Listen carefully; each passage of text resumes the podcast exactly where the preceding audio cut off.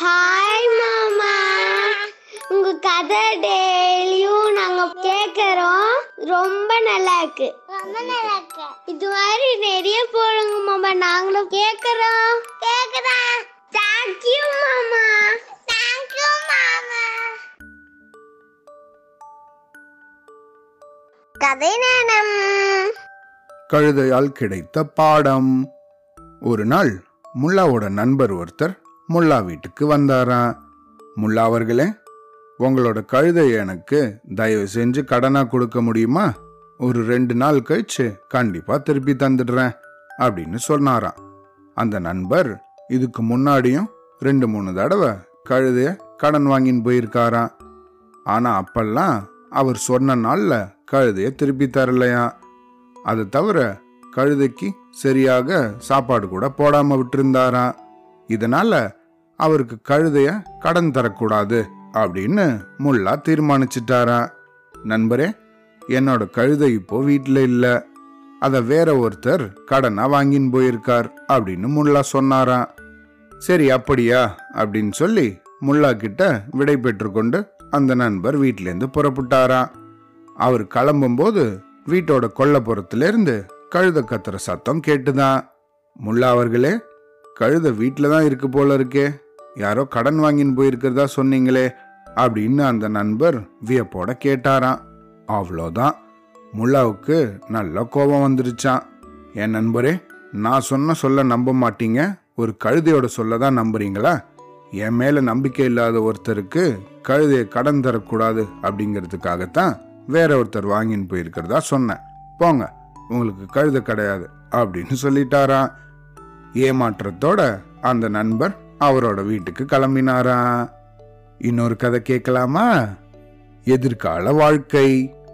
ஒரு நாள் முல்லா தெரு வழியா நடந்து போயின்னு இருந்தாராம் ஒரு குடிசை வாசல் வழியா அவர் நடந்து போற சமயம் அந்த வீட்டுக்குள்ள ஏதோ ஒரு சத்தம் கேட்டுதான் அதனால அங்க உள்ள போனாராம் அந்த குடிசையில ஒரு ஏழை பெண் வசிச்சுண்டு வந்தாங்களாம் துணிகளை எல்லாம் தைச்சு கொடுத்து அவங்களோட கஷ்டத்தை போக்கிண்டு அவங்களோட வாழ்க்கையை நடத்திண்டு வந்தாங்களாம் அந்த பெண்ணுக்கு பத்து வயதுல ஒரு மகன் இருந்தானா?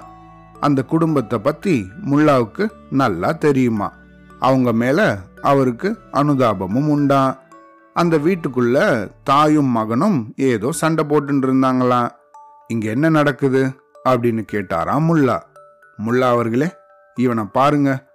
ஒழுங்கா பள்ளிக்கூடம் போக மாட்டேன்னு அடம் பிடிக்கிறான்.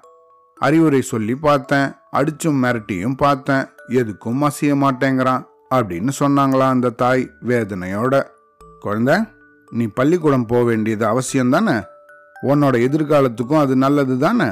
அப்படின்னு முல்லா அந்த சின்ன பையனுக்கு புத்திமதி சொல்லி பார்த்தாராம். அந்த பையன் கேட்கறதா இல்லையா? நான் பள்ளிக்கூடம் போகவே போக மாட்டேன் அப்படின்னு அடம் பிடிச்சானா.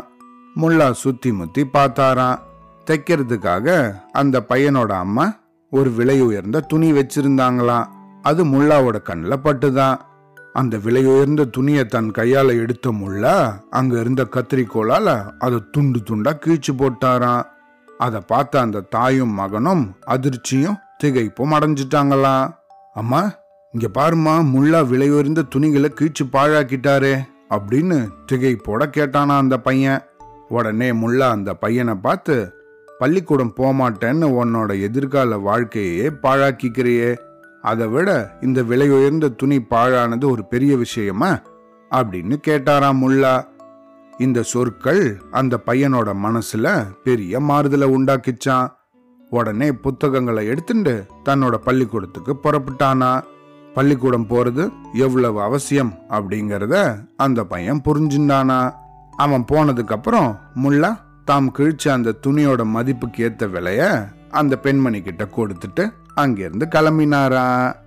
இன்னொரு கதையும் கேட்கலாமா? முல்லா கற்ற இசை.